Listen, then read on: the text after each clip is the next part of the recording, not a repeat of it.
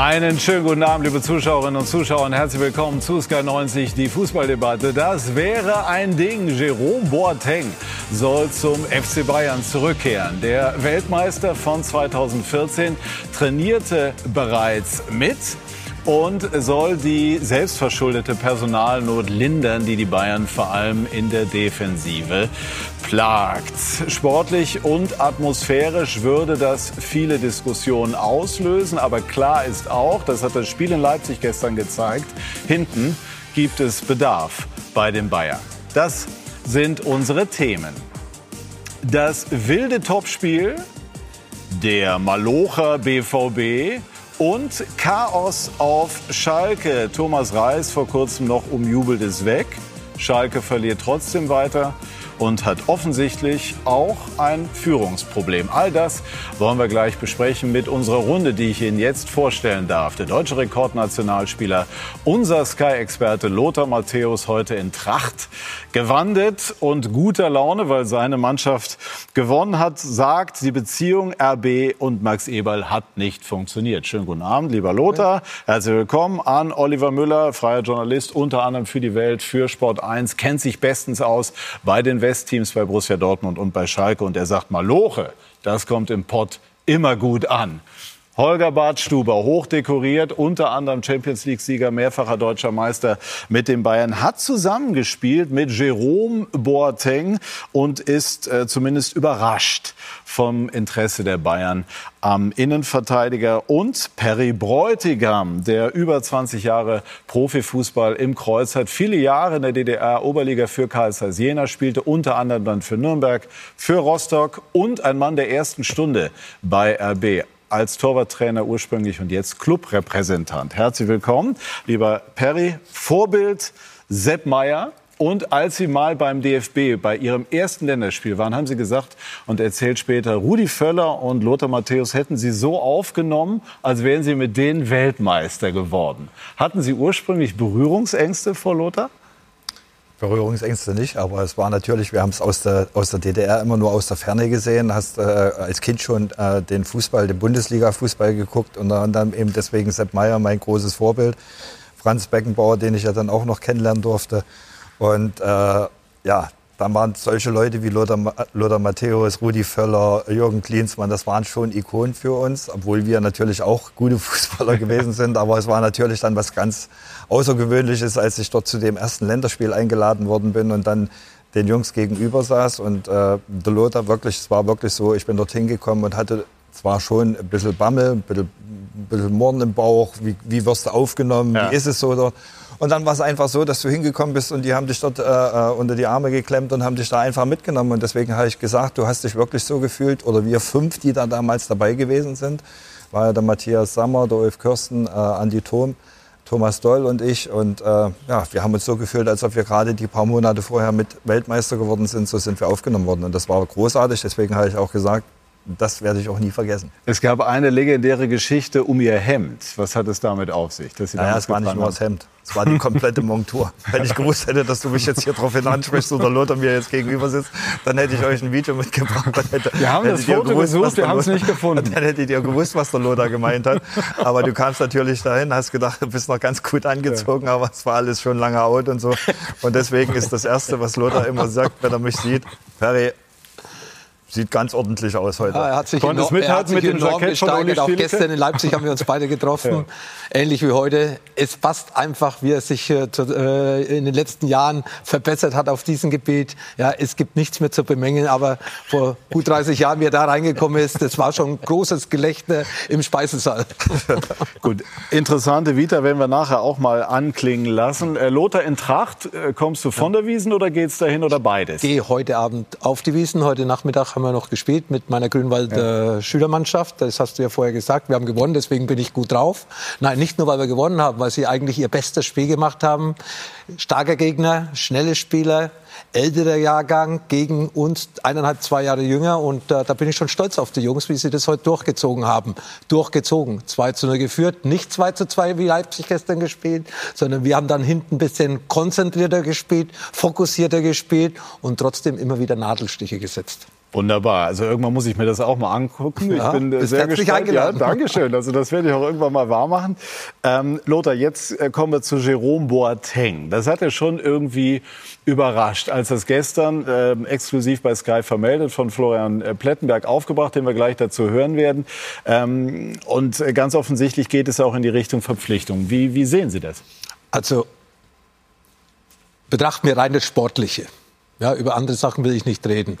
Es war sehr überraschend für mich, überhaupt den Namen in dieser Verbindung zu lesen. Natürlich macht es Sinn, wenn ein guter Innenverteidiger auf dem Markt ist. Und er ist auf dem Markt, er ist vertragslos. Also kann er auch nach diesem Transferfenster verpflichtet werden. Aber vor 3-4 Jahren ist er gegangen. Er ist nicht so im Training. Und Bayern hat ja große Ziele. Also man sieht, Bayern gesteht einen Fehler ein. Wir haben unsere Hausaufgaben nicht so gemacht, wie wir sie machen hätten müssen. Sonst hätte man wahrscheinlich einen 4.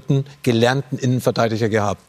Glaube ich, hatte man gehabt. Ein junger Spieler, ich weiß jetzt nicht den Namen, hat auf der Asienreise sehr gut gespielt, hat überzeugt, 19 Jahre, ich glaube, auch kroatische Wurzeln. Und Stanišić hat man abgegeben. Stanišić hat man auch noch können, abgegeben. Ne? Also es wäre ja die Möglichkeit da gewesen, aus dem Nachwuchs, aus dem eigenen Stall, den 4. zumindest zu installieren.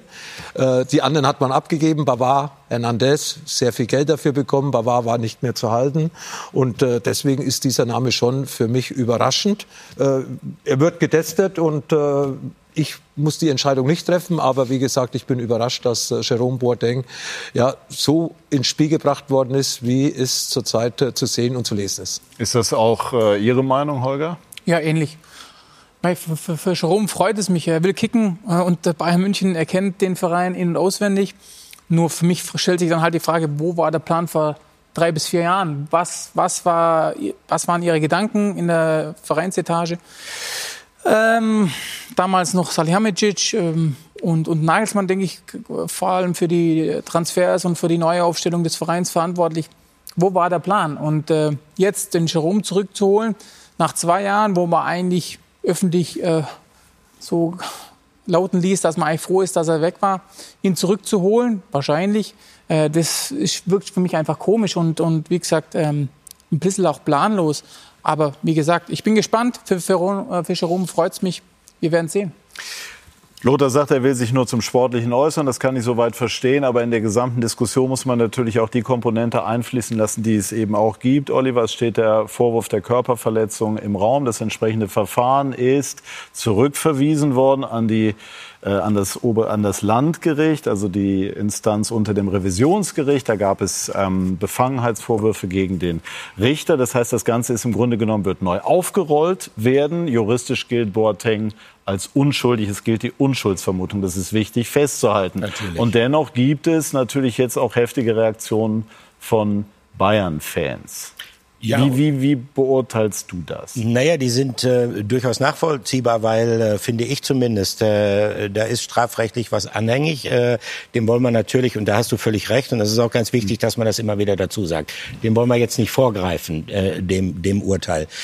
Gleichzeitig ist es so, dass der FC Bayern München ja durchaus Vereinsverantwortlichen immer wieder auch relativ hohe moralische Ansprüche formuliert haben, auch in anderen Zusammenhängen. Kann mich noch gut an diese Pressekonferenz erinnern, wo wir Journalisten quasi in den Senkel gestellt worden ist, wo also teilweise dann ja sogar das Grundgesetz zitiert worden ist. Und an diese moralischen Ansprüche, finde ich, sollte man den FC Bayern dann auch mal erinnern. Damit greife ich jetzt nicht dem Urteil vor, was dann sicherlich irgendwann in dieser Causa da fallen wird. Das ist noch nicht terminiert. Also das ist das eine. Ja. Und der andere Punkt ist natürlich auch, Holger hat es ja auch angedeutet, dass es Äußerungen von Bayern-Verantwortlichen gegeben hat in Richtung Jérôme Boateng. Uli Hoeneß ist mir da in Erinnerung geblieben, kurz bevor man bei einer Meisterfeier den Balkon getreten hat. Also der soll sich, wenn ich es richtig im Kopf habe, doch lieber einen neuen Verein suchen. Insofern ist diese Personalie, ich würde sagen, nicht nur überraschend, sondern sehr, sehr überraschend. Perry, wie ist Ihre Einschätzung dazu? Also für mich ist, ich bin für RB Leipzig hier, ja. Deswegen ist es ein Konkurrent, deswegen würde ich mich da nicht gerne drüber äußern. Ich würde gerne aber eine ganz andere Frage mal in den Raum werfen. Wenn man die Geschichte der Bundesliga betrachtet, wie viele Rückholaktionen haben Erfolg gebracht für den Spieler und für den Verein? Nicht so viele. Da gab es Ausnahmen. Einer sitzt mir gegenüber, der Lothar, vielleicht der Effe, also wo es dann Wirkung gehabt hat. Claudio Pizarro vielleicht fällt mir ein, aber es gab auch viele Rückholaktionen, die dann nicht den Erfolg gebracht haben. Und jetzt kommt natürlich bei Jérôme dazu, er hat eine ganze Weile jetzt auf diesem Niveau nicht gespielt. Aber wie gesagt, Bayern ist ein Konkurrent von uns und deswegen möchte ich mich dazu eigentlich auch nicht äußern. Sicherlich ist so jede Rückholaktion auch unterschiedlich zu sehen. Lothar war damals in einem ganz anderen Alter, ne? als er zurückkam. Nicht viel jünger wie Jérôme, 31. Aber erst sind aber 4 Jahre. Ja, nach einer Kreuzbandoperation, auch nicht so einfach gewesen. Ja, aber wie gesagt, das muss der FC Bayern für sich entscheiden, in allen Richtungen. Sie werden sich das auch überlegt haben. Ja, aber natürlich haben sie auch im Endeffekt Aussagen gebracht in der Vergangenheit, wo dann eigentlich nicht dazu passen würden, Jérôme zurückzuholen. Jetzt fragen wir mal bei Florian Plettenberg nach, der das Ganze sozusagen ins Rollen gebracht hat und der sich extra noch vor die Allianz Arena jetzt gestellt hat. Schönen guten Abend, Florian, grüß dich. Wann hast du davon erfahren, dass die Bayern sich ernsthaft mit Boateng beschäftigen? Gestern Abend, als ich auf dem Weg ins Bett war, da rief mich die erste Quelle an und sagte, hier, du pass mal auf, hör mal rein, Boateng, zurück zum FC Bayern. Und ich habe das erst nicht glauben können, habe es aber sofort ernst genommen, weil wir die Info hatten, dass am Wochenende bei Boateng was passieren sollte. Es gab ja die Nachricht, dass er sich bei Real Madrid angeboten haben soll. Das war Quatsch, aber ich war gestern auf der Lauer, weil da war was im Busch. Und die Bayern, nochmal, Lothar war ja oft genug dabei, ich saß ja auch schon oft genug bei dir, die Bayern haben in den letzten 2-3 Jahren gezeigt, dass auf dem Transfermarkt alles möglich ist. Und deswegen schließe ich nichts mehr aus. Und eine Viertelstunde später war die Info dann doppelt und dreifach geprüft. Und deswegen haben wir sie dann gestern Abend veröffentlicht. Und heute Morgen wurde sie dann auch in Person von Boateng bestätigt, weil er heute Morgen ja dann erstmals nach 2 Jahren Abstinenz mit den Bayern Reservisten trainiert hat. Wessen Idee bei den Bayern war denn das? Unisono, das der Bayern-Bosse. Die Bayern-Bosse stehen erstmal im Grunde genommen hinter dieser Idee, Jérôme Boateng tatsächlich unter Vertrag zu nehmen. Diese Idee gibt es, so habe ich das gestern erfahren, schon länger. Denn die Bayern wissen natürlich jetzt auch seit ein paar Tagen, Mensch, also wir haben da in den letzten 2 Wochen bis zum Deadline-Day ja irgendwie doch nicht alles richtig gemacht. Da sprechen wir ja gleich noch drüber. Fakt ist, die Bosse, auch Uli Hoeneß, auch Karl-Heinz Rummenigge, der sich auch nach unseren Informationen zum Mittagessen getroffen hat mit Jérôme Boateng in den letzten Tagen. Sie stehen dahinter. Und vor allem steht dahinter Thomas Tuchel. Thomas Tuchel ist bekennender Fan des Spielers Jérôme Boateng. Der wollte ihn 2018 schon mal zu Paris holen. Da gab es ein Geheimtreffen in einer Wohnung in München. Da haben die beiden sich getroffen. Hat dann nicht geklappt, der Wechsel. Und der Kontakt von Boateng zum FC Bayern riss nie ab. Er hat ja dann bei der Mannschaftspräsentation des FC Bayern im Juli, muss das glaube ich gewesen sein, in der Allianz Arena ja bereits beim FC Bayern gespielt. Allerdings auf Seiten der Bayern-Legenden. Und jetzt kann es eben tatsächlich dazu kommen, dass die Bayern ihn unter Vertrag nehmen, aber es gibt eben noch ein paar Dinge zu klären. Ja, wir haben eben ja auch darüber gesprochen. Es steht, wie gesagt, der Vorwurf der Körperverletzung weiterhin im Raum. Wie schätzen die Bayern-Bosse das ein? Sie nehmen ernst, dass natürlich diese Rückholaktion öffentlich jetzt im Brennpunkt steht. Das war zu erwarten. Mein persönliches Gefühl, aufgrund dessen, was ich so lesen konnte, was ich mitbekam, auch heute, was mir einige Kontakte aus der Bundesliga mitgegeben haben, ist, dass der ganz, ganz große Sturm der Entrüstung, der blieb aus. Natürlich gibt es Kritik und natürlich, das ist ja auch nicht wegzudiskutieren, es gibt das Verfahren gegen Boateng, was auch nochmal aufgerollt wird. Aber keiner kann jetzt sagen, ob das in einem halben Jahr oder in einem Jahr oder in 1,5 Jahren der Fall sein wird. Die Bayern sprechen darüber, ganz offen und transparent mit Jérôme Boateng, der angreifen will. Der Spieler Jérôme Boateng will sich beim FC Bayern nochmal beweisen. Er will die Chance wahrnehmen. Die Bayern-Bosse, so unsere Info, wollen jetzt aber nochmal die nächsten 1, 2, 3 Tage abwarten, was öffentlich, ich formuliere das jetzt ganz bewusst so, noch abgehen wird.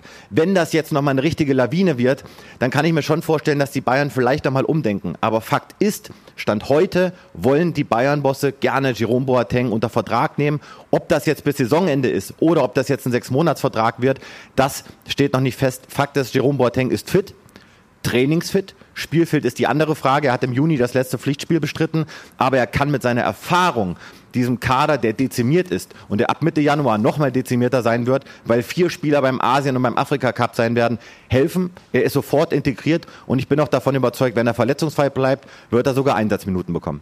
Florian, vielen herzlichen Dank für die Einschätzung aus erster Hand. Dankeschön. Lothar, jetzt auch, wenn wir das nochmal mit berücksichtigen, was Florian gesagt hat. Wie hoch ist das Risiko für die Bayern bei einer möglichen Verpflichtung von Boateng? Ja, wenn er sportlich fit ist und er wird ja gecheckt, auch ärztlich gecheckt und er wird ja erstmal mittrainieren. Die werden heute Abend keinen Vertrag, gehe ich davon, unterschreiben. Wir werden ihn jetzt vielleicht eine Woche anschauen, wie bewegt er sich im Training, wie ist er aktiv dabei, wie ist er beieinander.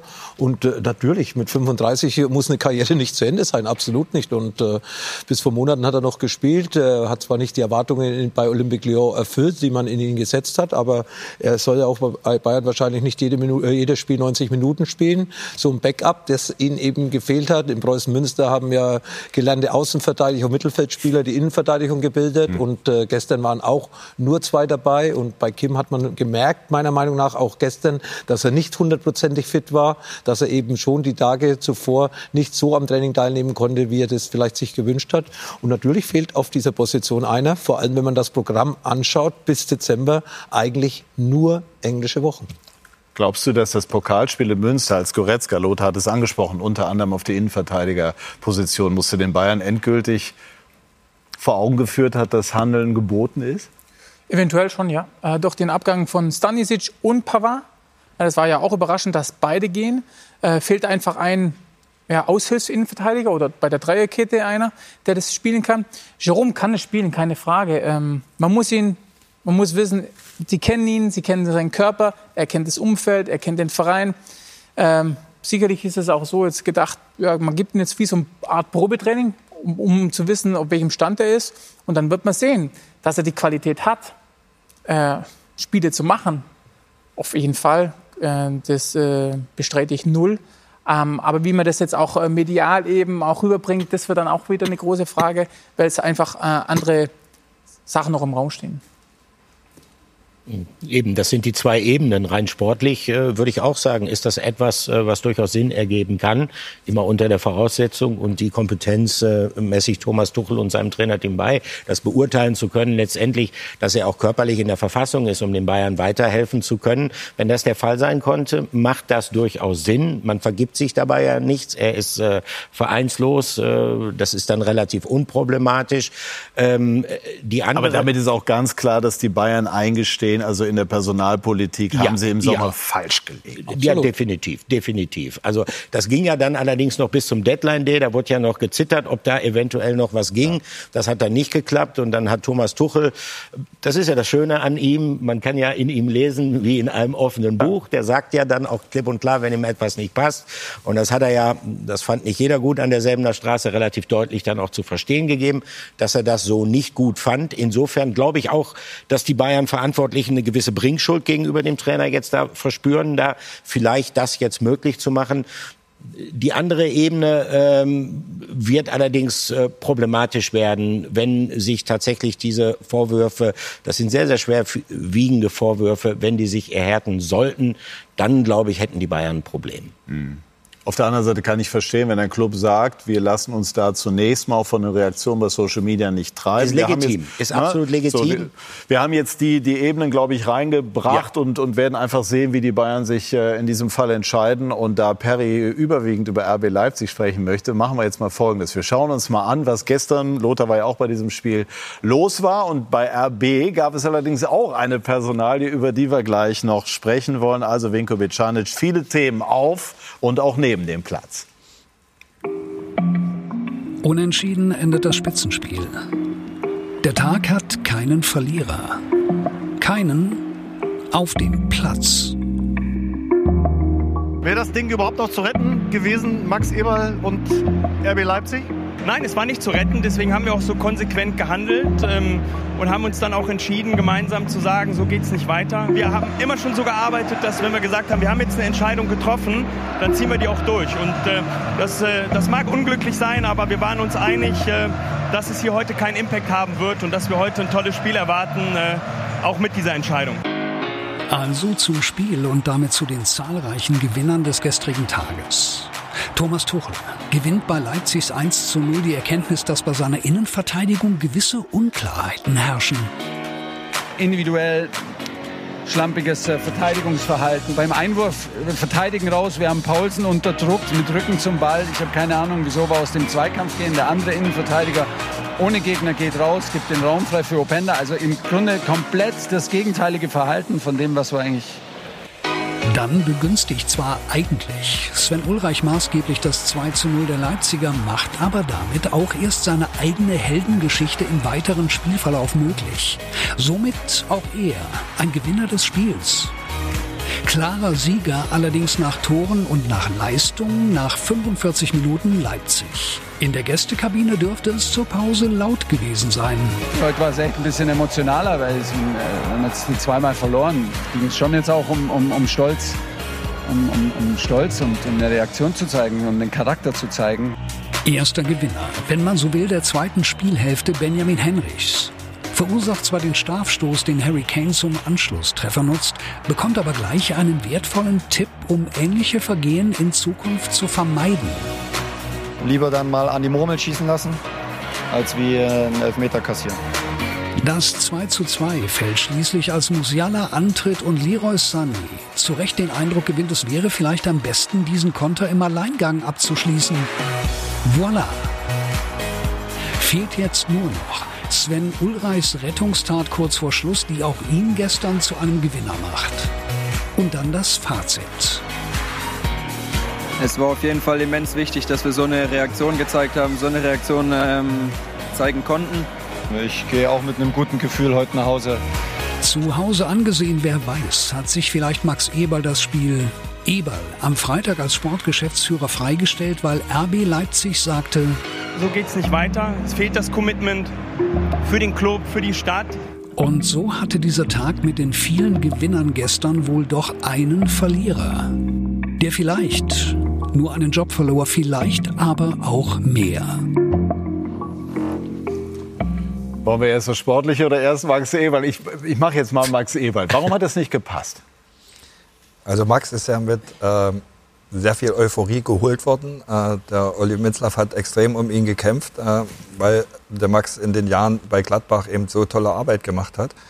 Und als er dann gekommen ist, hat es auch vieles darauf hingedeutet, dass das passen könnte. Aber im Lauf der Monate, vor allem dann, wo aufkam, dass die Bayern sich eventuell verändern mit Salihamidžić und mit Oli Kahn, ja, hat das klare Bekenntnis gefehlt. Ne?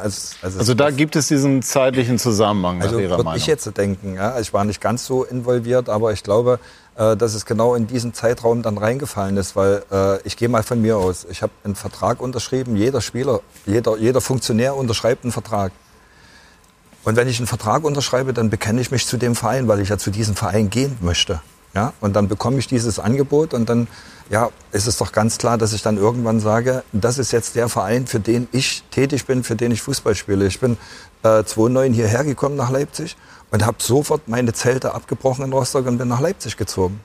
Weil ich zu diesem Verein dann gekommen bin, weil ich zu diesem Verein stand. Und ich glaube, das tut jeder Mitarbeiter, der bei uns ist. Und gerade jemand, der dann in dieser verantwortungsvollen Position ist, wie der Max, der dann einer dieser drei Direktoren auch nach dem Umbruch, nachdem der Oli Mintzlaff jetzt da nach Salzburg gegangen ist, geworden ist, dann hätte man eben von Vereinsseite aus, auch die Fans haben es erwartet.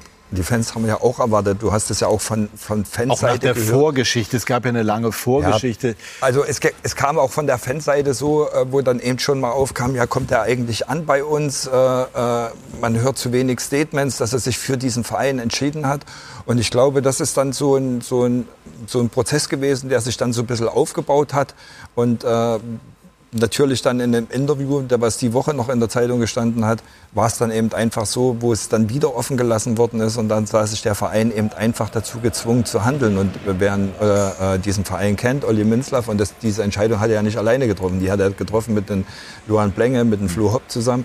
Dann hast du eben gesagt, jetzt ziehen wir die Konsequenzen, wir wollen keine weiteren Spekulationen zulassen. Wir wollen es einfach jetzt klar machen und deswegen hat man diese Konsequenz gezogen und Max Eberl freigestellt. War eine Geschichte in Sportbild und dann hat Eberl nicht entsprechend klar dementiert. Lothar, würdest du auch sagen, dass es diesen zeitlichen Zusammenhang geben kann, den Perry eben skizziert? Also mögliche Abgänge von Salihamidzic, Kahn und dann Eberl, der ja, natürlich seine Perspektive Bayern sieht. Die Position ist frei geworden, die für Max eigentlich geschaffen war. Und Oliver Mintzlaff hat ja gesehen, was Max Eberl in Mönchengladbach auf die Beine gestellt hat. Und auch den Zeitraum.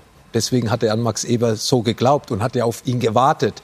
Lange Zeit haben wir hier auch im Sky-Studio diskutiert, wer könnte diese Position übernehmen. Und dann kamen viele Namen ins Spiel, auch Max Eberl. Aber Max Eberl war krank, er musste erst gesund werden. Deswegen hat man ja immer wieder Oliver Mintzlaff die Frage gestellt, wer wird es denn, wer wird es denn? Und dann hat er gesagt, ja, nach der Saison werde ich das präsentieren. Dann nach der Saison ist wieder keiner präsentiert worden. Und das ist immer so hingeschoben worden, weil man hat Max die Zeit gegeben, gesund zu werden. Und dann die Hoffnung gehabt, Liebe auf den ersten Blick. Und diese Liebe auf den ersten Blick ist nach einigen Monaten aus unterschiedlichen Gründen auseinandergegangen. Gab's die denn, die Liebe auf den ersten Blick? Die gab's. Deswegen hat auch Oliver Mintzlaff, und ich habe ja mit Oliver Mintzlaff auch ein sehr gutes Verhältnis, auch übrigens mit Max Eberl, ja, es wollten beide eigentlich das Gleiche, aber es ist immer weniger geworden. Ja, und dadurch glaube ich schon, dass eben Leipzig konsequent reagiert hat. Und das ist eben auch dieser Red Bull-Konzern. Da gibt's kein Hinziehen wie ein Kaugummi. Da gibt es nur klare Entscheidungen. Seitdem ich diesen Red Bull-Konzern kenne, und ich kenne ihn ja auch seit 2006, wo ich für Salzburg gearbeitet habe, da gibt es einfach klare Entscheidungen, nicht hin und her. Und einige wussten es ja im Verein. Und deswegen hat man auch vielleicht den unglücklichen Zeitpunkt, einen Tag vor dem Spiel gegen Bayern München, gewählt, weil es schon zu viele Leute wussten, um dass das nicht irgendwie nach außen kommt und man kann es nicht mehr kontrollieren. Einzig und allein richtig. Ich glaube, gute Entscheidung für Leipzig, gute Entscheidung für Max Eberl und vielleicht irgendwann mal auch eine gute Entscheidung. Aber ist das wirklich eine gute Entscheidung für Max Eberl, der in Gladbach unter... Für ihn persönlich ja, er wollte es ja auch. Aber für seinen Ruf, also in Gladbach ist ihm nicht nur Positives hinterhergerufen worden. Ich bin auch nicht so sicher. Ja, das, aber und jetzt wirkt es so, als hätte er sich nie auf diese Aufgabe eingelassen. Ja, also nochmal, wenn man Oliver Mintzlaff gehört hat, dann hört man, er betont das ja mehrfach, dieses nicht ausreichende Commitment, was er da offensichtlich vorgefunden hat. Also Bekenntnis. Das Bekenntnis, genau. Die Identifikation mit Leipzig. Er sagt ja nicht nur mit dem Verein, sondern auch mit der Stadt. Da hört man schon raus, dass er sehr, sehr große Zweifel daran hat, ob Max Eberl nach wie vor da mit Feuereifer bei der Sache ist. Und das ist natürlich die Voraussetzung dafür, wenn du in so einer Position arbeitest. Noch dazu, wenn man sich mal die Geschichte noch mal vor Augen führt, wie das Ganze überhaupt entstanden ist. Das heißt, man hat um Max Eberl sehr lange gekämpft. Man hätte sich ja sogar von Leipziger Seite aus einen viel früheren Beginn sogar schon vorstellen können. Es war den Leipzigern ja auch egal in dem Punkt, dass das ganze Ding in der Öffentlichkeit jetzt nicht unbedingt mit allergrößten Beifall bedacht worden ist. So nach dem Motto, jetzt geht er dann doch zu RB Leipzig. Man hat dann ja auch noch Strukturen geschaffen, die Max Eberl haben wollte. Also die Installation von Rouven Schröder beispielsweise als Sportdirektor. Das ist ja keine Idee von Red Bull oder von Mintzlaff gewesen, da noch eine Ebene einzuziehen. Das hat ja auch Geld gekostet. Man hat sich wirklich auf viel eingelassen. Und man hat natürlich auch jetzt diesen Transfersommer gestaltet, wo dann sehr viel Umsatz gemacht worden ist, wo sehr viel Geld bewegt worden ist. Und wenn man dann trotzdem zu der Auffassung kommt, da fehlt's irgendwie, dann halte ich das für bemerkenswert konsequent. Ja, für mich ist es so, dass ich eigentlich keinen Einblick habe in Red Bull Leipzig, sorry. Und damals auch bei Mönchengladbach nicht. Er hat sehr gute Arbeit geleistet. Bei Gladbach das Aus war für jeden, glaube ich, Sportfan ein bisschen ein komischer Beigeschmack. Genauso wie jetzt bei Leipzig ist auch so ein Beigeschmack dabei, wo man denkt, man weiß jetzt nicht richtig, was man davon halten soll. De facto ist so, dass bei der nächsten Aufgabe, glaube ich, das Vertrauen so von den Fans und von den Verantwortlichen zurückarbeiten kann. Und auch muss.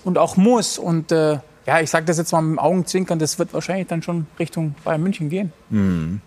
Also was ich nicht verstehe, ist, du kommst unter einigem Getöse zu so einem Club. RB ist ein aufstrebender, dynamischer Club. Man kann jetzt zu der Konstruktion stehen, wie man will, aber wenn man da hingeht, dann bekennt man sich dazu. Aber ich hatte auch von der ersten Sekunde an nicht das Gefühl, dass das Eberl da mit Feuer bei der Sache ist. Und ich habe auch gehört, dass er jetzt, sagen wir mal, als man ihm die Freistellung verkündet hat, also jetzt nicht wirklich wie ein Löwe um den Job gekämpft haben soll. Also eins ist Fakt, man kann nicht in das Innenleben von Max gucken. Mhm. Ja, und ich weiß nicht, ob es da vielleicht noch irgendwelche Probleme gibt oder dass er da eben irgendwo privat auch sich nochmal verändert hat oder so. Das weiß man nicht und das steht uns auch nicht zu, darüber zu diskutieren, weil jeder Mensch hat ja auch seine Privatsphäre. Aber ich hätte es mir eben auch gewünscht und ich hatte eben wirklich die Hoffnung, dass das wirklich alles passen würde. Und man muss ja auch sagen, wir haben im Sommer den größten Umbruch in unserer Vereinsgeschichte gehabt. Also das war ja eine Mammutaufgabe, die wir zu bewältigen hatten. Wir haben eine komplette Achse verloren. Da müssen wir auch dazu sagen, die Transfersummen, die erzielt worden sind, die sind ja vor Max erzielt worden. In Nkunku war schon längst verkauft, also da stand die Ablösesumme fest. Bei Josh Guardiol hat er Oliver Mintzlaff nochmal aufgestockt und verbessert.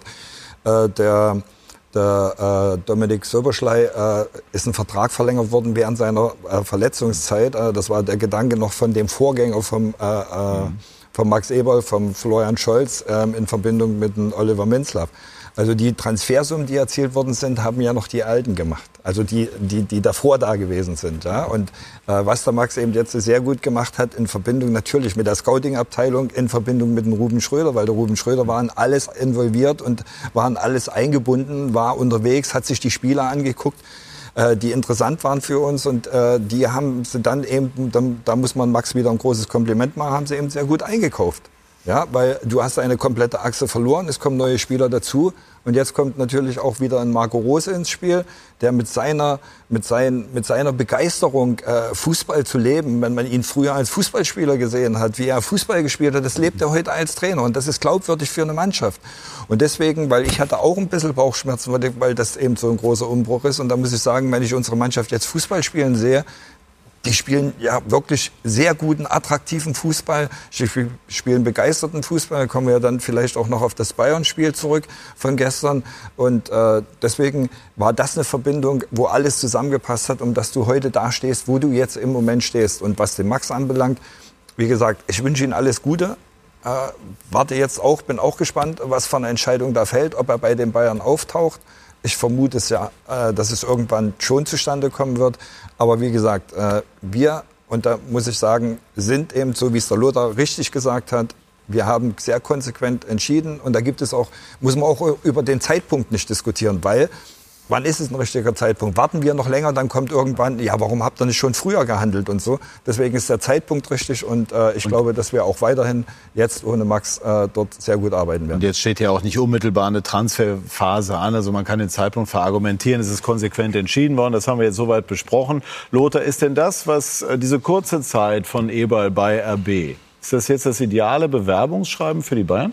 Das interessiert, glaube ich, die Bayern nicht. Die Bayern wollten ihn vorher haben. Die wollen ihn jetzt, gehe ich davon aus, wieder haben, weil sie suchen ja. Sind doch die Bayern Hoeneß oder die Bayern in Summe? In Summe, glaube ich schon. Genauso wie in Summe ja Boateng im Endeffekt ein Thema geworden ist. Bei Bayern geht es ja nur noch in Summe, wie man in den letzten Monaten ja festgestellt hat. Und ich glaube, sie reden miteinander, sie können miteinander reden.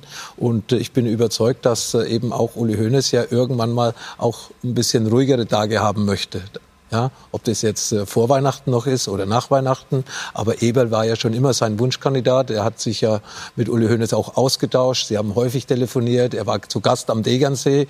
Und das hat ja seine Gründe. Und die Gründe heißt ja nicht nur, wir trinken Kaffee oder ein Gläschen Rotwein miteinander, sondern wir wollen dich, Max Eberl, beim FC Bayern aufschlagen sehen. Wären die Bayern jetzt gut beraten, diese Personalie so schnell wie möglich unter Dach und Fach zu bringen, vorausgesetzt, sie wollen Eberl?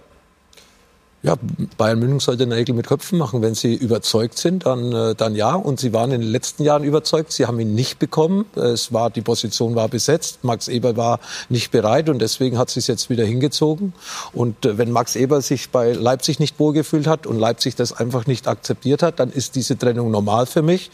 Und Max Eberl wird eine Zukunft haben und es sieht so aus, dass die beim FC Bayern München sein wird. Ja, so sehe ich das auch. Ich glaube auch.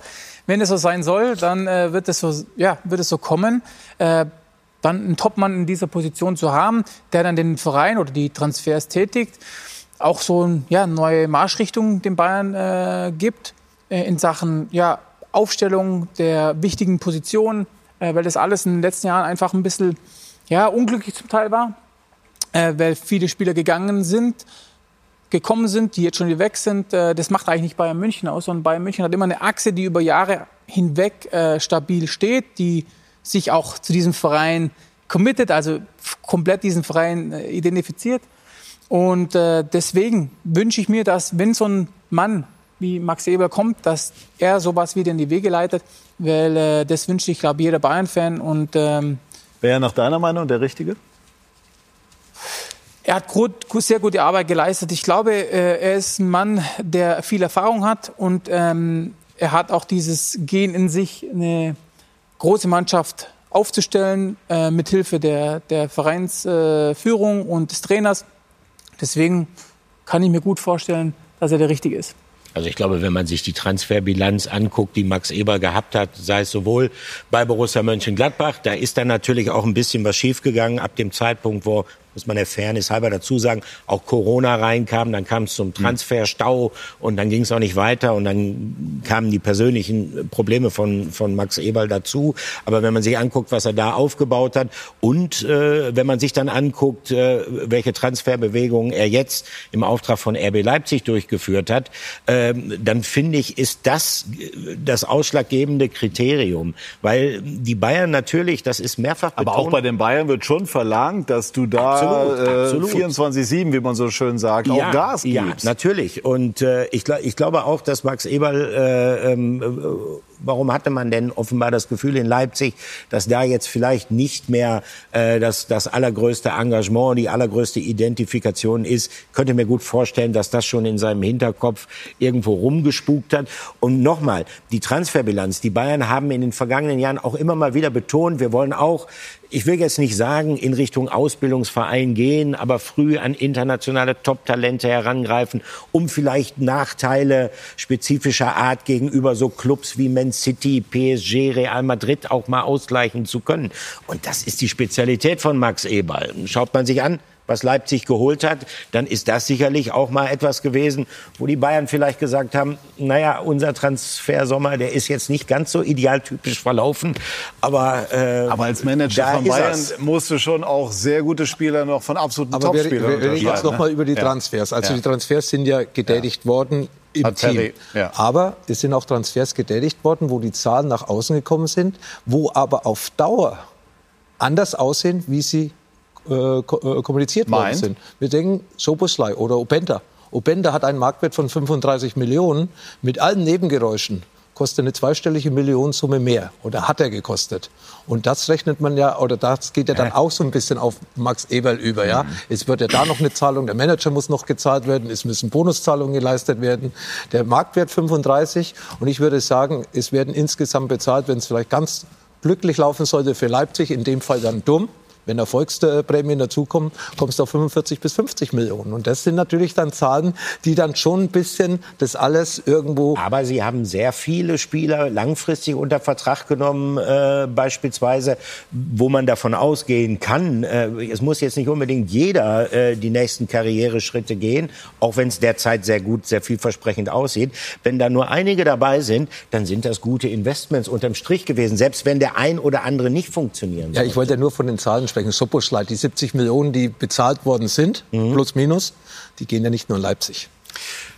Sind Sie gestern, Perry, mit einem guten Gefühl oder mit einem nicht so guten Gefühl wegen des späten oder wegen des Ausgleichs dann und der verspielten Führung nach Hause gegangen? Also ich glaube, wir haben ein unglaublich gutes Spiel gesehen. Dynamisch, temporeich. Also es war alles dabei, was du von einem Spitzenspiel erwartest.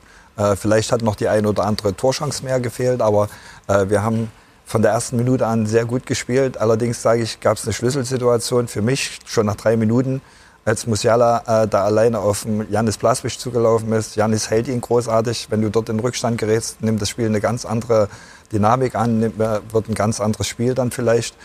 So sind wir gut ins Spiel dann reingekommen nach dieser Aktion. Also hat der Janis da sehr einen großen Beitrag dazu geleistet. Als Torhüter sehe ich es natürlich auch ein bisschen anders. Ist eigentlich Blaswich jetzt erstmal weiter Nummer 1 oder Gulaschi, der langjährige Stammkeeper, doch derjenige, der jetzt auf Dauer wieder wird? Also ich glaube, im Moment, und da gibt es glaube auch gar keine Diskussion drüber, wird der Janis erst einmal im Tor bleiben, weil er hat sehr gute Leistung gebracht, seit der Piet verletzt gewesen ist, hat es überraschend gut gemacht, ist mit uns Champions League Qualifikation geschafft, ist Pokalsieger geworden, hat den Supercup jetzt gewonnen mit. Und deswegen seine Leistungen sprechen für ihn ganz deutlich. Für einen Piet ist es natürlich eine ganz, ganz schwierige Situation, fast ein Jahr raus zu sein als Torhüter. Da kriegst du auch nicht 5, 10 oder 15, 20 Minuten mal, die du dann mal spielen kannst. Das gibt's beim Torhüter nicht. Einen Spieler kannst du da langsam wieder ranführen. Den Torhüter, entweder bist du da oder du bist nicht da. Jetzt hat er das Pokalspiel gemacht. Das war für ihn erst einmal gut, weil er endlich mal wieder 90 Minuten im Tor gestanden hat. Und das, er muss sich jetzt so in Form bringen, dass er dann da ist, wenn irgendwas passiert und dass er sich dann diese Position zurückerkämpft. Aber im Moment, muss ich sagen, gibt es nichts. Wie gesagt, diese Aktion hat der Jannis uns ganz klar im Spiel gehalten, sonst wärst du nach 3 Minuten in Rückstand geraten. Mhm. Andere Seite, Sven Ulreich macht eine unglückliche Aktion, verunsichert damit seine Mannschaft, als der Forsberg den Ball vorbeischießt. Und wir waren dann eben sehr gut im Spiel, waren dynamisch, haben gute Bälle nach vorne gespielt, machen ein sehr schönes 1:0. Das 2:0, muss man auch sagen, Sven, kann ich nachfühlen, als Torhüter hast ja auch mal daneben gegriffen, das tut weh, aber das war eben das 2:0 und deswegen waren wir sehr optimistisch, mit dem 2:0 in die Kabine zu gehen. Ich würde jetzt gerne einmal Holger dazu mit reinnehmen, zu den Gegentoren. Also Tuchel hat es ja bei uns, Lothar, bei euch am Mikro auch nochmal kritisiert. Warum wackeln die Bayern so? Ja, da fehlt einfach diese Eingespieltheit untereinander, das Vertrauen untereinander, die richtigen Entscheidungen zu treffen, einzurücken. Vielleicht Laimer könnte auch einrücken, wenn Upamecano vorgeht. Die Entstehung, das ist das, wo der große Fehler passiert. Und das ist einfach schon häufiger der Fall gewesen, gerade gegen Leipzig. Ich glaube, in den letzten 3 Spielen gegen Leipzig waren es 8 Gegentore. Das muss schon zu denken geben, gerade jetzt auch die letzten Heimspiele, 3-1 verloren, 3-0 verloren im Supercup, da habe ich jetzt eigentlich gedacht, man geht jetzt nach Leipzig und zeigt mal wieder, wer die Nummer 1 ist. Das ist jetzt leider nicht der Fall gewesen. Erste Halbzeit war ganz klar Leipzig die bessere Mannschaft, zweite Halbzeit Bayern, deswegen war es ein gutes Topspiel, ein gerechtes Ergebnis.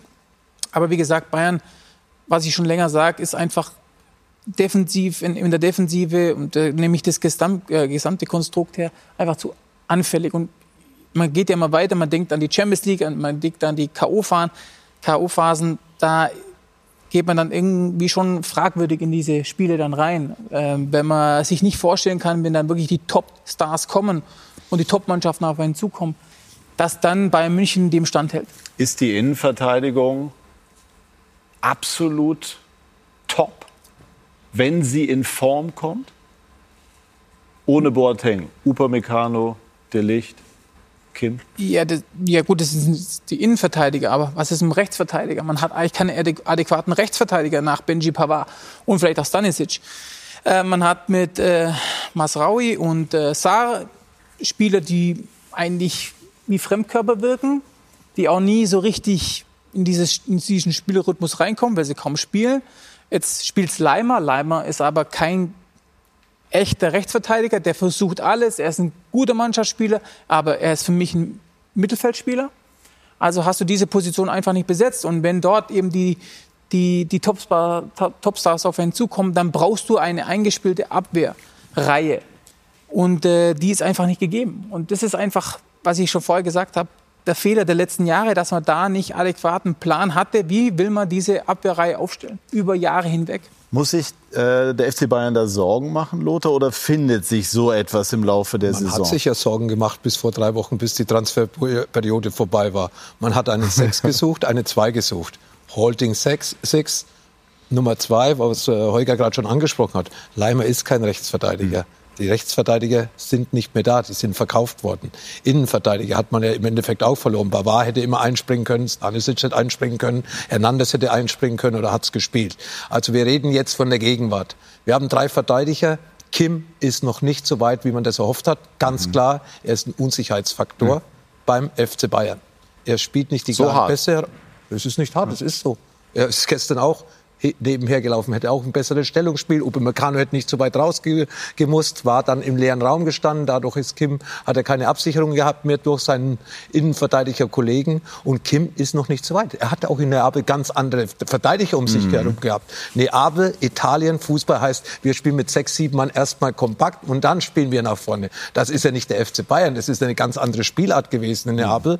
Kim hat Voraussetzungen, aber er muss sich auch an die Bundesliga erst gewöhnen. Also nichts gegen den Spieler, aber er ist noch nicht oder hat noch nicht die Erwartungen erfüllt, die ich von ihm erwartet habe, aufgrund der großen Lorbeeren, die er mitgebracht hat aus Italien. Ja. De Ligt, der Leader eigentlich im letzten Jahr gewesen, in der zentralen Verteidigung, war eigentlich gesetzt. Upamecano war der Wackelkandidat, natürlich bei Tuchel nicht gespielt, zurzeit eine Verletzung. Wie soll sich das alles einspielen? Außenverteidiger Alphonso Davies, sensationell nach vorne, hinten immer wieder Probleme, klärt einiges mit seiner Schnelligkeit, Stellungsspiel, Passspiel ab und zu, Positionsspiel, nicht hundertprozentig. Auch kein ausgebildeter Linksverteidiger, kommt aus der Offensive. Und über Laimer haben wir uns schon unterhalten. Kimmich auch zur Offensive, Thomas Tuchel, also da gibt es schon einige Baustellen. Naja, und selbst wenn, sagen wir mal, Kim beispielsweise sich besser akklimatisieren sollte und die sich stabilisieren und die sich finden sollten, ist es trotzdem relativ eng von der Quantität, von der personellen Ausstattung.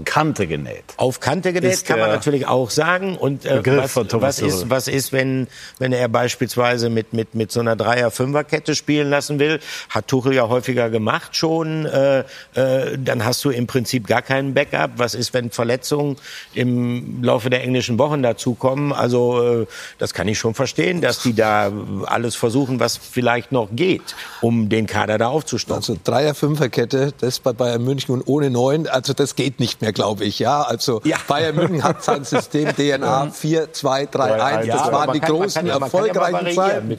Man kann, aber da sind es ja schnell auch 5 auf einer Linie. Da werden wieder einige durchatmen, vor allem auch am Degernsee. Ganz kurz, Müller gar nicht dabei. Muss man sich daran gewöhnen? Er war dabei, aber also auf der Bank nicht nur. Auf dem Platz. Ja, ich hab's. Darf ich nochmal von meiner Jugendmannschaft anfangen? Ja. Sind Ersatzspieler da, die traurig waren, dass ich heute nicht zum Einsatz gegangen bin. Habe ich gesagt, gestern ist Thomas Müller auch nicht zum Einsatz gekommen. Das gehört dazu. Thomas nimmt's hin. Thomas weiß, dass die Konkurrenz sehr stark ist. Thomas weiß, wer eigentlich auf seiner Position spielt. Das ist Musiala. Jetzt mit Guerrero auch noch ein Mittelfeldspieler, der übrigens seinen Teil dazu beigetragen hat gestern, dass sich das Spiel gedreht hat, mit seinen technischen Möglichkeiten. Der FC Bayern hat 16, 17 Spieler und der Thomas Müller wird ganz sicher noch seine Einsätze bekommen. Ist er nur noch einer von vielen? Von der sportlichen Seite her ist er einer von vielen, wie die anderen aber auch. Also jeder ist irgendwie oder wird irgendwie ersetzbar sein müssen. Auch ein Ken, wenn verletzt ist, musst du eine Lösung finden. Müller ist aber, ja, würde ich sagen, auch Thomas Tuchel sieht es, glaube ich, ähnlich, hinter Musiala die Nummer 2 auf dieser offensiven, zentralen Mittelfeldposition. Perry, wie weit ist RB? Umbruch haben wir angesprochen. Und es ist schon erstaunlich, wie die Mannschaft das jetzt umsetzt, wie positiv. Und Bayern da gestern wirklich an den Rand einer Niederlage bringt. Wir sind zweimal Pokalsieger, sind die letzten Jahre immer in der Champions League dabei. Dann versuchst du natürlich oder hast natürlich auch als Spieler, und jeder Spieler soll ja auch Träume haben, den Traum irgendwann mal da nach der Meisterschale zu greifen. Wir werden trotz alledem mit dem Umbruch erstmal sehr vorsichtig damit umgehen. Wir sind happy, dass wir so eine Startphase gehabt haben. Wir haben in Leverkusen das erste Spiel zwar verloren, aber das hättest du nicht verlieren brauchen. Braucht Openda bloß den Ball da noch ins Tor schieben. Ansonsten haben wir sehr gute Spiele schon abgeliefert.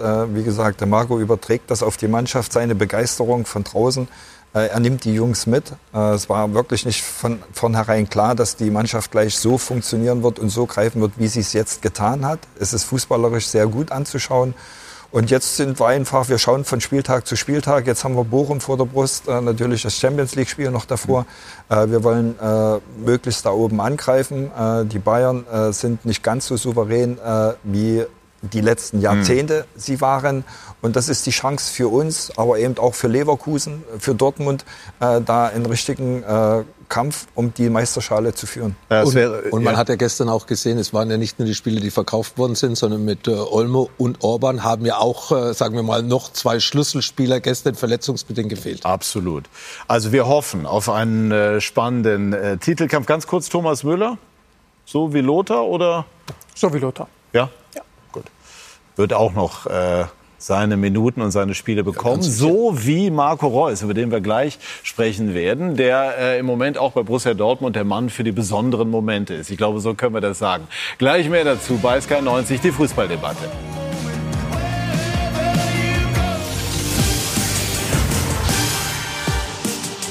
Wir sind zurück bei Sky90, die Fußballdebatte, und ehe wir über Borussia Dortmund sprechen, nehmen wir uns einfach mal 2-3 Minuten, um Perry Bräutigam ein bisschen erzählen zu lassen. Das ist eine wahnsinnig spannende Lebensgeschichte, das kann man einfach so sagen. In der DDR-Oberliga viele Jahre gespielt. Sie hatten den Traum von der Bundesliga, den haben sie sich später dann auch erfüllt. Und es gibt einfach auch viele, für die jüngeren Zuschauerinnen und Zuschauer, Geschichten, die man mal vielleicht noch mal gehört haben muss, um zu wissen, was oder wie war das. Sie wollten nach Jena wechseln und nicht zu Lok Leipzig. Und wie waren die Umstände?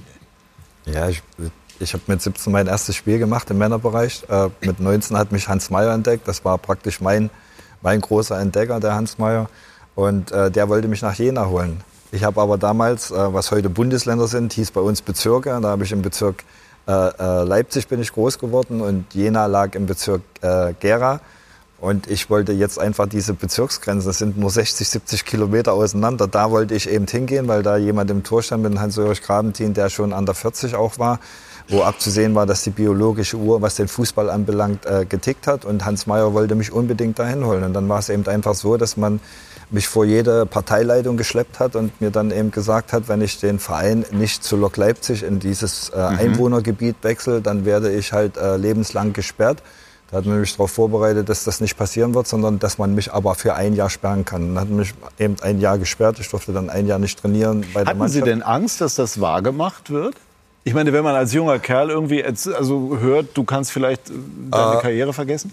Ich hatte mit dem Hans Maier da jemanden, wo ich wusste, der war wirklich, der hat mich so gut darauf vorbereitet, auch mein Vater. Also wir haben ja dann auch mit der DDR-Regierung geschrieben, dann standen bei uns Leute vor der Tür, die dann eben an die Tür geklopft haben und dann eben gesagt haben, wenn wir den Wortlaut nicht unterlassen, sehen sie sich gezwungen, andere Maßnahmen gegen uns zu ergreifen. Also das war schon eine ziemlich haarische und sträubende Geschichte, die da passiert ist. Ich bin dann in einer Nacht- und Nebelaktion aus meinem Heimatort Altenburg weggeholt worden, bin nach Jena gekommen, dort bin ich polizeilich umgemeldet worden, habe bei einer Familie gewohnt, die ich gar nicht kannte, pro forma, dass man mich nicht findet. Und so war ich dann eben, wie gesagt, für ein Jahr gesperrt. Das hat man dann irgendwann im Lauf der Zeit ein bisschen reduziert, aber ich durfte ein Jahr lang nicht trainieren und nicht spielen. Das haben wir dann eben nur heimlich gemacht. Wie gesagt, Hans Maier, deswegen habe ich ihm auch gesagt, er ist dafür verantwortlich, sehr viel dazu beigetragen zu haben, was aus mir geworden ist, weil er zu mir gestanden hat und wir das so durchgezogen haben. Und wie gesagt, das war dann eben so eine Geschichte, da gab es aber dann noch viel mehr, gerade was dann die DDR-Zeit anbelangt ist, wenn wir ins Ausland gefahren sind und so. Aber ich glaube, das würde jetzt deinen Rahmen sprengen von deiner Seite. Ja, schon in 2-3 Sätzen mal, wie war das? Na? Ja, es ist, also wenn du ins Ausland gefahren bist, bist du erst mal durchleuchtet worden. Also ich bin mir auch ziemlich sicher, ich habe meine Stasi-Akte nie eingesehen. Viele Leute sagen, ich soll ein Buch schreiben und dann müsste ich sie einsehen, aber ich habe irgendwo ein bisschen Bammel, dass wirklich aus den engsten Freundes- und Familienkreis jemand da gewesen ist. Ich denke auch, dass unsere Wohnung verwandt war, weil du warst halt Ausreisekader. Also du bist ins Ausland gefahren, ins sogenannte kapitalistische Ausland. Das wart ihr ja nun mal für uns. Aber und da bist du halt beschattet worden. Und, ja. Hat man das gemerkt? Wenn wir hier im Westen gespielt haben, hat man es eher nicht gemerkt. Aber wir wussten, dass Leute um uns rum sind. Also du hast gewusst, dass Leute um uns rum sind, die sofort hätten eingreifen können. Es ist ja einigen Spielern gelungen, dann eben in der BRD zu bleiben. Aber ja, weiß nicht. Also du hast es schon gewusst, hast es aber nicht gespürt. Wobei eine Geschichte ist auch noch sehr interessant, das war mal zu einem, doch die muss ich noch erzählen. Da hatten wir ein Intertoto-Rundenspiel in Saarbrücken gehabt. Das war so ein früherer europäischer Wettbewerb. Genau, so in der Sommerpause, da so ein bisschen das zu überbrücken. Und da habe ich mit meinem Zimmerkollegen, wir haben es verschlafen. 8 Uhr war Frühstück. Und weil wir nicht um 8 beim Frühstück waren, flog die Tür rein. 2 Männer standen im Zimmer und haben uns geguckt. Als wir die Nase hochgesteckt haben, waren sie gleich wieder verschwunden. Ich meine, man lacht jetzt, aber das ist auch Zeitgeschichte. Ne? Also wenn man das jetzt so hört und was ihr dort erlebt habt. Ich habe auch so, Falco Götz hat mal geschildert, Jörg Berger, der leider verstorben ist, wie die Flucht damals gelungen ist und was das für Umstände waren, unter denen man da ja, gelebt hat, gespielt hat und dann den Traum verwirklicht hat, in die Bundesliga zu kommen. Ganz kurz, Lothar, wenn du das so hörst, was denkst du da? Das sind tolle Geschichten, ne? Ja. Die haben was mitgemacht, das war wahrscheinlich so. Ist nicht nur bei ihm, sondern eben auch bei seinen Kollegen, bei vielen Prominenten, die vor allem gereist sind. Norbert Nachtwey hat mir auch einige Geschichten erzählt. Ja, ist über Ungarn irgendwie gekommen, mit Botschaften, dann mit dem Zug irgendwie geschleust worden und so weiter und so fort. Ja, sind Geschichten, die wir auch so ungefähr ein bisschen mitbekommen haben. Aber natürlich, wenn Perry das erzählt, er lacht ja selber drüber. Ja, es hört sich komisch an, aber es war eben damals in dieser Zeit, gerade bei euch, war das einfach in der Tagesordnung gestanden. Wie ist Ihr Blick auf unser Land, von dem man sagt, dass es auch 30 Jahre nach der Wiedervereinigung und noch länger immer noch in Teilen zerrissen ist? Wie nehmen Sie das wahr? Da wird man ja jetzt in die Politik gehen. Ja, aber also ich glaube, dass da viel von politischer Seite aus anders gemacht werden müsste noch. In manchen Köpfen steckt das drin, gerade in der älteren Generation. Ja, also die haben mit Währungsunion mitgemacht. Die haben wir ja nun zur Genüge auch mitgemacht. Die Gelder, die du dir angespart hast, die sind auf einmal verschwunden. Und dann standst du wieder mit leeren Händen. Die ältere Generation musste wieder einen Neuaufbau machen.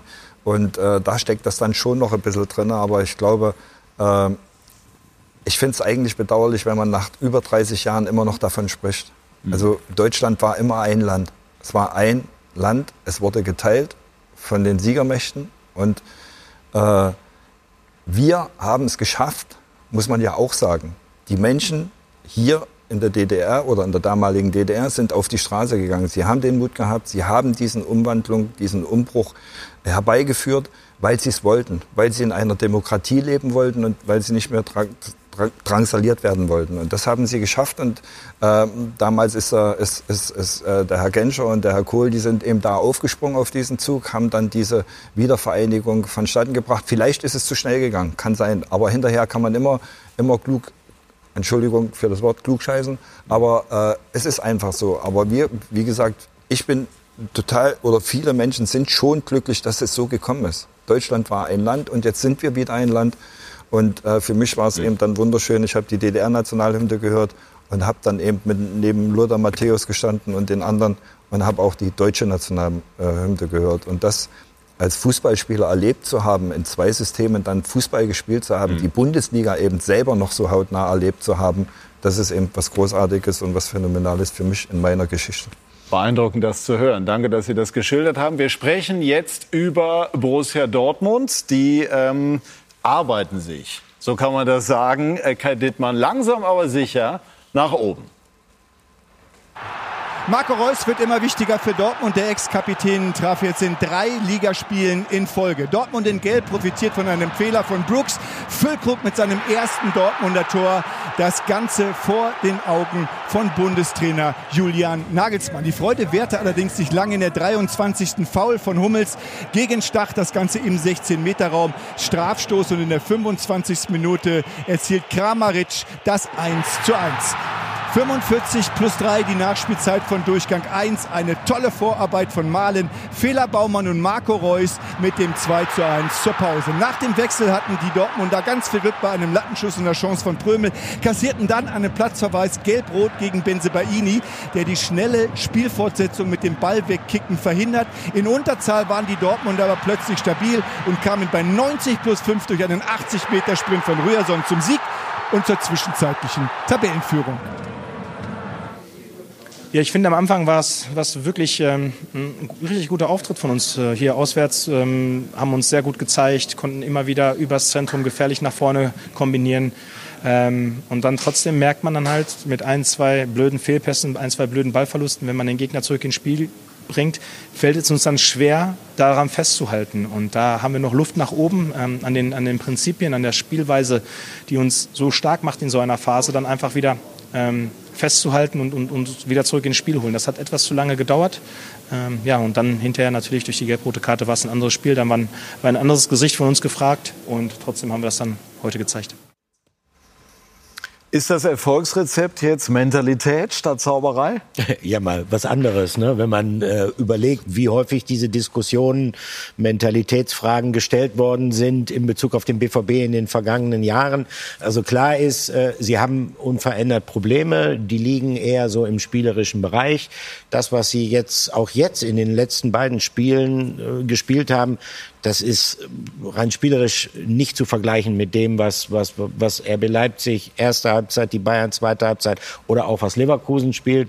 Aber es ist eine Mannschaft, die zurzeit wirklich den Eindruck vermittelt, als ob sie sich, also eine richtige Krise ist es ja nicht, ergebnistechnisch sowieso nicht, das muss man ja auch sagen, haben 14 Punkte. Aber wenn es eine Krise ist, ist es eine spielerische Krise und sie sind dabei, sich da rauszuarbeiten, sie sind sich dabei, rauszukämpfen. Und das haben sie speziell in den letzten beiden Spielen gegen Wolfsburg zunächst 1-0 und dann in Hoffenheim zwei gute Saisonstarter bewiesen, insbesondere dann, wie sie in Unterzahl das Ding in Sinsheim dann noch gewonnen haben. Welchen Wert hat Marco Reus, Lothar, im Moment? Ich habe gesagt, Marco wird nicht alle 34 Spiele spielen. Ja, das ist eben auch selbst geschuldet. Er war immer verletzungsanfällig, das hinterlässt Spuren. Aber Marco ist ein wichtiger Ansprechpartner, ein wichtiger Teamspieler, sowohl für Trainer als auch für seine Mitspieler, auch bei den Fans hoch angesehen. Und Marco hat es ja an den letzten beiden Spielen, glaube ich, nicht nur mit seinen Toren, sondern eben mit seiner Leistung gezeigt, dass man ihn bei Dortmund braucht, um hochgesteckte Ziele zu erreichen. Holger, wie ist Ihr Blick auf Borussia Dortmund? Wir haben eben angesprochen, spielerisch noch nicht, also nicht alles Gold, was glänzt. Auf der anderen Seite ist es ja oft so, dass das mit den Ergebnissen kommt. Was trauen Sie dem BVB zu? Ja, vielleicht erfahren Sie jetzt, wie man anders Spiele auch gewinnen kann. Und daran wächst die Mannschaft auch. Spielerisch wird man sehen, wie sie sich weiterentwickeln. Aber gewinnen tut immer gut. Ja? Und wie auch immer man gewinnt, tut gut. Und die letzten zwei Spiele waren jetzt, wie gesagt, spielerisch nicht das Allerbeste, aber sie haben es gewonnen. Und das ist einfach wichtig, um langfristig auch Erfolg zu haben. Wir werden sehen. Sind Sie Konkurrent oder der Konkurrent Nummer 1 der Bayern oder ist das RB? RB und Leverkusen. Momentan für mich die Top 1 Konkurrenten zu Bayern. Aha. Und die Rolle von Reus wird ja immer mal so diskutiert. Didi Hamann hat immer gesagt, sobald die Kapitänsbinde ab ist, dann geht es ihm leichter von der Hand. Im Moment sieht es so aus, als wäre das nicht falsch. Wie ist vielleicht deine Meinung? Dieses Thema für ihn einfach mal beendet und ist auch von den Medien beendet. Und jetzt kann er sich auf sich konzentrieren, auf seine Gesundheit. Dann auch, wie gesagt, intern Sachen anzusprechen, da frei zu sein und zu performen. Ja? Wenn er fit ist, ist er immer ein sehr, sehr guter Spieler. Und das zeigt er jetzt momentan. Soll ich jetzt sagen, ist der BVB ein Konkurrent im Rennen um die deutsche Meisterschaft? Für also nochmal zu Marco, er muss nicht die Kapitänsbinde tragen, um wertvoll für die Mannschaft zu sein. Und was Dortmund jetzt, vielleicht sieht es fußballerisch noch nicht so aus, wie sie es sich gerne vorstellen, wie sich der Trainer vorstellt, aber sie gewinnen die Spiele und das hat auch was mit Qualität zu tun. Und deswegen glaube ich, dass sie schon ein ernstzunehmender Konkurrent um diese Position da oben, um die Champions-League-Plätze und dann vielleicht auch als Bayern-Jäger zu sein. Aber von dem Fußballerischen her, so wie ich jetzt die ersten Spieltage gesehen habe von unserer Mannschaft, aber eben auch gerade von Leverkusen, glaube ich, dass die Mannschaften jetzt ein bisschen näher dran sind. Aber Dortmund wird trotzdem eine gute Rolle spielen. Und sie werden wahrscheinlich auch im Verlauf der Saison, und das haben sie ja auch schon bewiesen, dass sie sehr gut eine Rückrunde spielen können, in dieser Bilanz da oben bei den 4 Mannschaften dabei bleiben. Lothar Can sitzt draußen, der Kapitän. Ist das konsequent oder riskant? Konsequent, war riskant, okay, er ist der neue Kapitän, normalerweise sollte der Kapitän auf dem Platz stehen, aber muss auch die Leistung bringen und die hat er ja eigentlich in den ersten Spielen nicht gebracht, das hat er ja auch selbst nach dem Spiel am Mikrofon gesagt, an unserem Sky-Mikrofon und es zeigt, dass er mit sich nicht zufrieden ist, aber trotzdem wird Can auch vielleicht noch im Laufe der Saison, nicht vielleicht, ich gehe davon aus, weil er es ja auch im letzten Jahr gezeigt hat, in dieser Aufholjagd mit Bayern München war er entscheidender Faktor auf dieser 6, ja, er hat mit Özcan einen Herausforderer, der es zurzeit vielleicht besser macht wie Can. Und deswegen hat Terzic da eine Entscheidung getroffen, die auf jeden Fall nachvollziehbar ist, dass er auch einen Kapitän wegen mangelnder Leistung auf die Bank setzt. Wie hat die Mannschaft dieses Signal aufgefasst? Ja, also die Mannschaft war, hat ja, das war das Spiel gegen Wolfsburg, als Emre Can dann draußen saß, überraschend draußen saß, aber da hat er ja mehrere Positionen geändert, auch ein Donny Malen beispielsweise saß da draußen und das war schon etwas, was so eine Art Aha-Effekt bei der Mannschaft ausgelöst hat. Das war das Spiel 1 nach Paris, da gab's viel negative Diskussionen, weil man da auch sehr mutlos aufgetreten war. Und da wollte Edin Terzic, glaube ich, auch ein Zeichen setzen. Dieses Zeichen ist schon irgendwo auch angekommen. Zu Emre Can muss man natürlich sagen, das war durchaus überraschend, als Edin Terzic ihn zum Kapitän gemacht hat. Da hat bei Emre Can natürlich auch so ein Prozess eingesetzt, so jetzt muss ich das aber auch rechtfertigen, jetzt muss ich auch zeigen, nicht jeder hat damit gerechnet, dass ich jetzt hier zum Spielführer ernannt werde. Gab es auch Diskussionen, ob vielleicht ein anderer Spieler für seine Position verpflichtet wird. So, und das führte dazu, dass er in den ersten Spielen vielleicht auch ein bisschen zu viel wollte. Also hat dann seine Positionsdisziplin mal vernachlässigt, ist mit nach vorne gegangen, hat dann die Bälle verloren. Deshalb bin ich eigentlich relativ zuversichtlich, dass der auch zu dieser Wichtigkeit, die er für die Truppe haben kann, wieder zurückfinden wird. Ja, reden wir noch mal über Paris. Paris hat ja der Trainer schon von Anfang an ein Zeichen gesetzt, dass er ohne Mittelstürmer gespielt hat. Also das Mutlose hat er eigentlich schon mit der Aufstellung angefangen. Das ist richtig. Und von dieser Seite her, ja, Zeichen gesetzt. Terzic hat ein Zeichen gesetzt, ja, dass er eben jetzt keine Rücksicht mehr nimmt, dass es wirklich jetzt darum geht, nicht nur glücklich Punkte zu holen. Es waren Arbeitssiege, aber das, wie Perry gesagt hat, auch eine Qualität.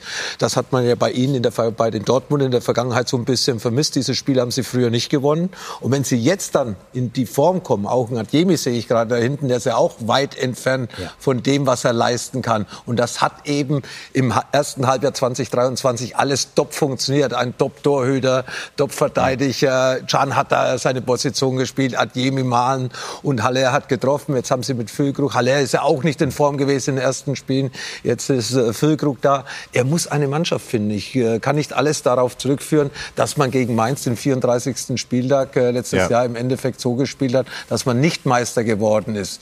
Ja, das zählt nicht mehr für mich. Man muss wieder nach vorne gucken, man hat die aktuelle Situation und sie sind punktemäßig super gestartet und jetzt sollen sie eben auch noch das bringen, was wir Fußballromantiker, Fußballfans von Dortmund erwarten, mit dieser Qualität, die in dieser Mannschaft steckt. Abschließend von früherem Top-Abwehrspieler, Überabwehrspieler Mats Hummels, ist der ein Phänomen? Auch wenn er gestern durchaus auch mal am Freitag mal eine unglückliche Situation dabei hatte? Nee, er ist einfach eine Säule in dem Verein, in der Mannschaft. Und wenn er spielt, dann wirkt es einfach, dass da ein Leader auf dem Platz ist. Und deswegen kriegt er auch immer wieder die Chance, weil es einfach Dortmund die letzten Zeit einfach verpasst hat, auch eine wirkliche Abwehrreihe zu finden. Und Mats macht es gut. Ja, er gibt da Stabilität, er macht den Spielaufbau, er führt die Mannschaft von hinten raus. Und deswegen wird er auch immer häufiger wieder spielen. Und da mache ich mir keine Sorgen, dass das so weitergeht. Sorgen muss man sich aber machen über Schalke. Da herrscht gefühlt das blanke Chaos. Auch der Trainerwechsel hat nicht gefruchtet. Wir werden gleich über die Krise bei Königsblau sprechen. Bei SK90 die Fußballdebatte.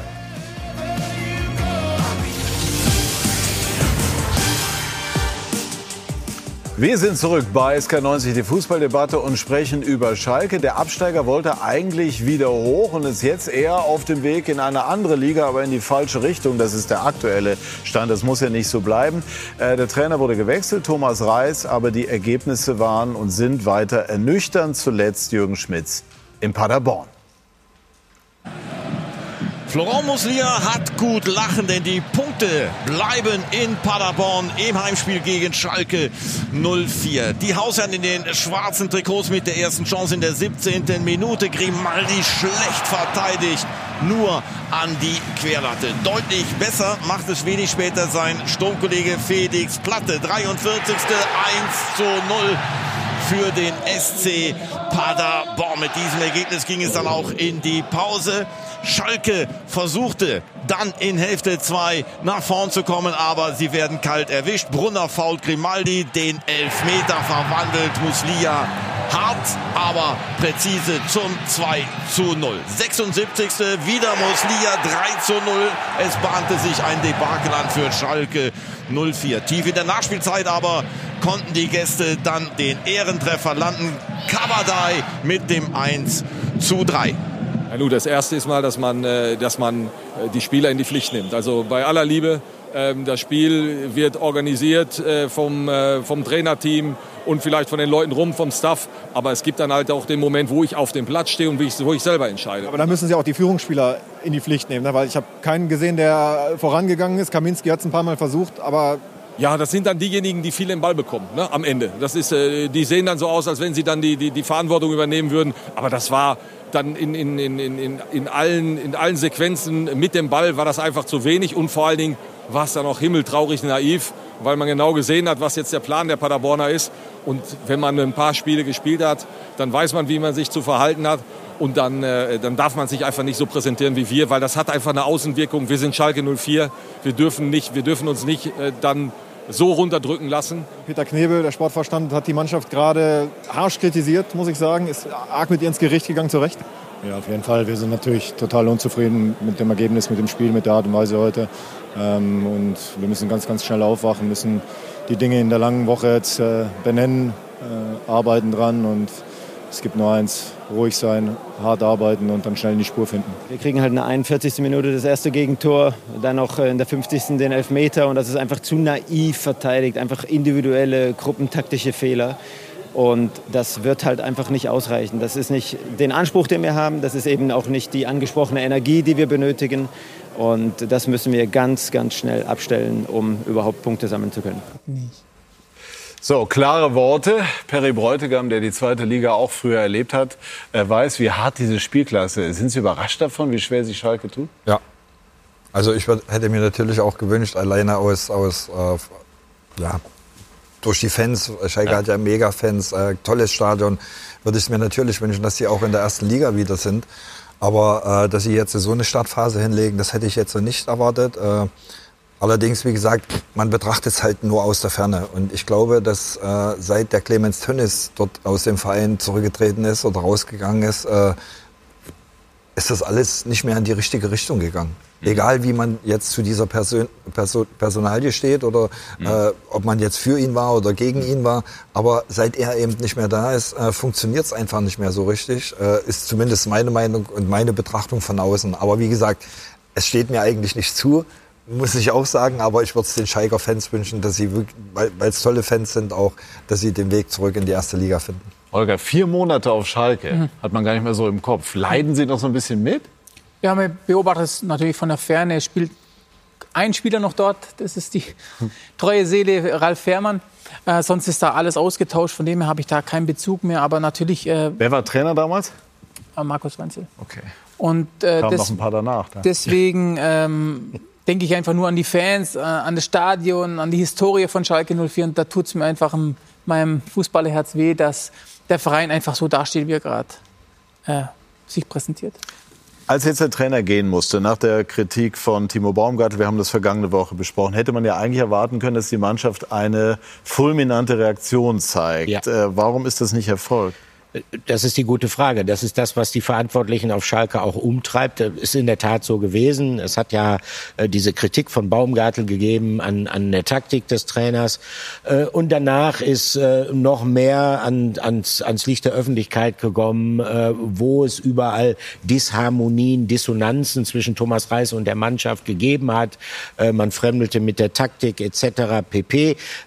Dann die Entscheidung, sich von Reis zu trennen, also grundsätzlich jetzt nicht so überraschend, weil es stand nicht zum Besten um ihm rein sportlich gesehen.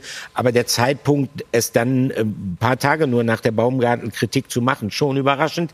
Dann tritt man in Paderborn auf und da muss ich auch sagen, da habe ich auch geglaubt, okay, die Mannschaft sieht sich jetzt so ein bisschen in der Pflicht. Der Trainer, mit dem sie nicht harmoniert hat, der ist ihnen genommen. Das Alibi ist ihnen sozusagen genommen und dann kam eine absolute Nichtleistung dabei herum. Und das zeigt nochmal, wie dramatisch diese Situation ist. Wenn wir von außen drauf schauen, Lothar, dann denken wir, oder ich denke, mein Gott, also Reis ist vor 4, 6, 8 Wochen noch total gefeiert worden. Und jetzt ist er schon weg. Hat Schalke die Nerven verloren? Das hat mich auch gewundert. Natürlich hat es irgendwelche unterschiedliche Meinungen gegeben. Aber vielleicht überschätzt sich auch Schalke, weil diese zweite Liga, die ist brutal stark. Also wir reden nicht nur von den ganz großen Traditionsvereinen. Ich denke an Magdeburg, die spielen einen tollen Fußball in der zweiten Liga. Dann haben wir auch noch die ganzen großen Mannschaften, will ich gar nicht anfangen, weil ich vergesse sonst eine. Also Schalke ist ja nicht unbedingt der Aufstiegsfavorit. Vielleicht müssen sie wissen, wo kommen wir her, wer sind wir? Wir sind ein großer Verein. Aber die Vergangenheit zählt nicht mehr. Das zählt die Gegenwart, das Jetzt. Und die Mannschaft ist vielleicht nicht stärker. Die Mannschaft ist vielleicht nicht als Mannschaft so stark, dass man sagt, die steigen auf. Da gibt es andere Mannschaften auch. Und in Paderborn zu gewinnen, ist nicht so einfach, weil du als Mannschaft nicht dagegen hältst. Und bei den Zweikämpfen, die ich gerade gesehen habe, vor den Toren, da habe ich gemerkt, die greifen nicht an, denen fehlt die Mentalität. Und das ist das Problem, was wir vorher gehabt haben. Dortmund hat zurzeit eine Mentalität in der ersten Liga, über den Kampf Punkte zu holen. Das würden die Schalker nicht hören. Die Schalker haben es zurzeit nicht. Droht Schalke der totale Absturz? Das hoffen wir alle nicht, das wünschen wir alle nicht. Ich bin jetzt nicht ein Schalke-Insider und kein Edelfan, aber für mich als Fußballromantiker und auch mit diesen Erfahrungen, die ich da auf Schalke gesammelt habe, als Spieler, als Sky-Experte, würde mich natürlich freuen, Schalke irgendwann schnellstmöglich wieder in der Bundesliga zu sehen, weil ich mache halt die Bundesliga und ich bin gern auf Schalke, weil die Fans sind einmalig, aber mit der Mannschaft wird es ganz sicher schwierig, mit dieser Unruhe im Gesamtverein und dann eben mit der Mannschaft wird es schwierig, schnell wieder zurückzukommen, dahin, wo sie eigentlich hingehören. Oliver, Relegationsrang 16 im Moment. Ja. Ich habe gesagt zu Beginn... Das ist indiskutabel. Das ist ja klar. Ja. Ne? Aber im Moment auch eine Führungsproblematik, die kann man zumindest dahingehend begründen, dass man sagt, also Knebels Vertrag läuft aus, ist noch nicht verlängert. Da gibt es den Begriff aus der Politik, lame duck. Ist das ein Problem, auch im Hinblick auf die Suche nach dem neuen Trainer? Ja, also in Bezug auf die Suche nach dem neuen Trainer hat der Aufsichtsratschef Axel Hefer sich ja zu Wort gemeldet heute und hat gesagt, dass Peter Knebel da das volle Vertrauen genießt, was diese Trainersuche angeht. Also das würde ich jetzt mal so interpretieren.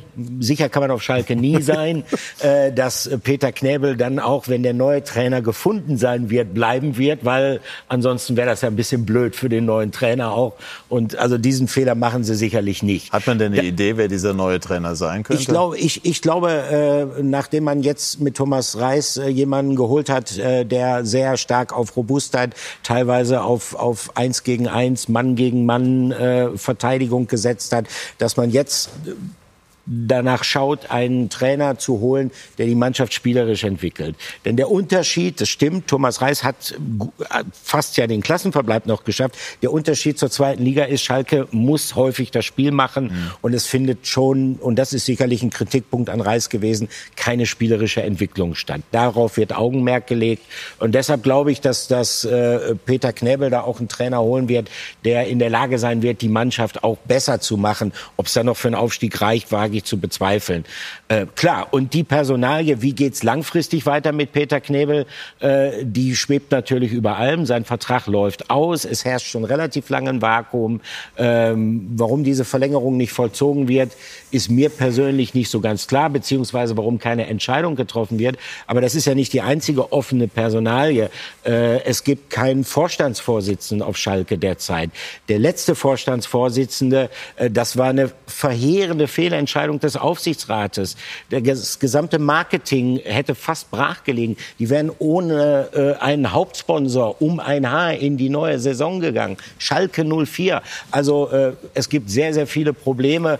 Und viel hängt davon ab, dass jetzt natürlich sportlich gesehen die Trainerlösung sitzen wird. Wäre so ein Mann wie Clemens Tönnies nicht wichtig für Schalke in der jetzigen Situation wieder dabei zu sein? Das ist die Frage an einen Fachmann. Ich bin weit entfernt. Moment, das ist eine hypothetische Frage.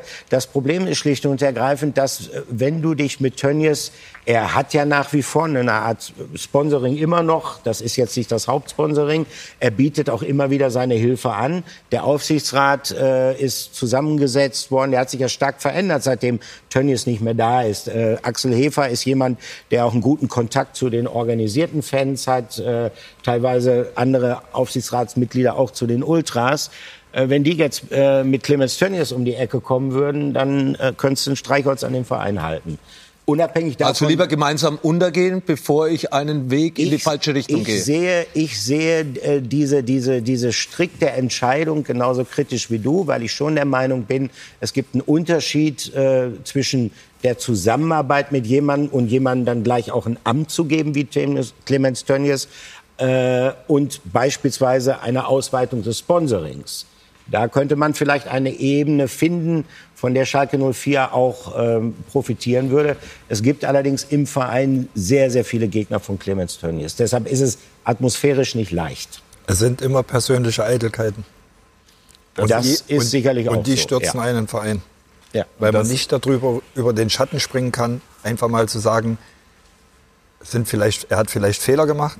Aber er ist wichtig für diese Region und für diesen Verein. Aber kurz und knapp, bei Lothars Frage habe ich den Eindruck gehabt, du wärst der Meinung, Tönnies könnte helfen. Also es geht hier um den Verein, es geht um die ganze Geschichte des Vereins. Und Clemens Tönnies war erfolgreich, wie er bei Schalke im Amt war. Britta. Ja. Die Freiburger waren im Einsatz. Ich glaube, die Kollegen waren noch nicht so ganz vorbereitet, dass du mich jetzt direkt ansprichst. Aber jetzt haben wir hier... Man hat mir gesagt, Britta steht sozusagen bereit. Ich stehe bereit. Und was haben wir zu erwarten bei den XXL-Highlights des zweiten Sonntagsspiels? Also Freiburg-Augsburg haben wir natürlich noch zum Abschluss des Spieltags. Wir gucken gleich drauf auf die Highlights. Ich habe ja immer Angst in diesen Zeiten schon, das Endergebnis zu verkünden, weil die Nachspielzeit immer so ewig dauert. Und da passiert dann doch noch was. Aber als ich das letzte Mal geguckt habe, stand es 2-0 für den SCF. Also der Daumen von Lothar geht auch nach oben. Das heißt, ich gehe mal davon aus, dass es für den Dreier gereicht hat. Abgepfiffen ist vermutlich, so sieht's aus, noch nicht. Gut, also dann lohnt es sich umso mehr, die XXL-Highlights zu gucken nachher. Und für die Augsburger brechen nicht nur schwere Zeiten an, die gehen im Grunde genommen auch weiter, wenn das Ergebnis dann am Ende auch Bestand haben sollte. Ich bedanke mich ganz herzlich bei der sehr munteren Runde. Lothar, viel Spaß. Danke. Auf der Wiesn. Ich trinke ein Maß mit für euch. Ja, schön, danke schön. Aber eins für euch alle, nicht für jeden Einzelnes. Wir würden ja alles. Wir können es ja aber. Danke. Gut, danke schön Ihnen, liebe Zuschauerinnen und Zuschauer, für Ihr Interesse bis hierher. Und ich verweise einmal mehr an die XXL Highlights. Viel Spaß, noch schönen Sonntag. Tschüss und auf Wiedersehen.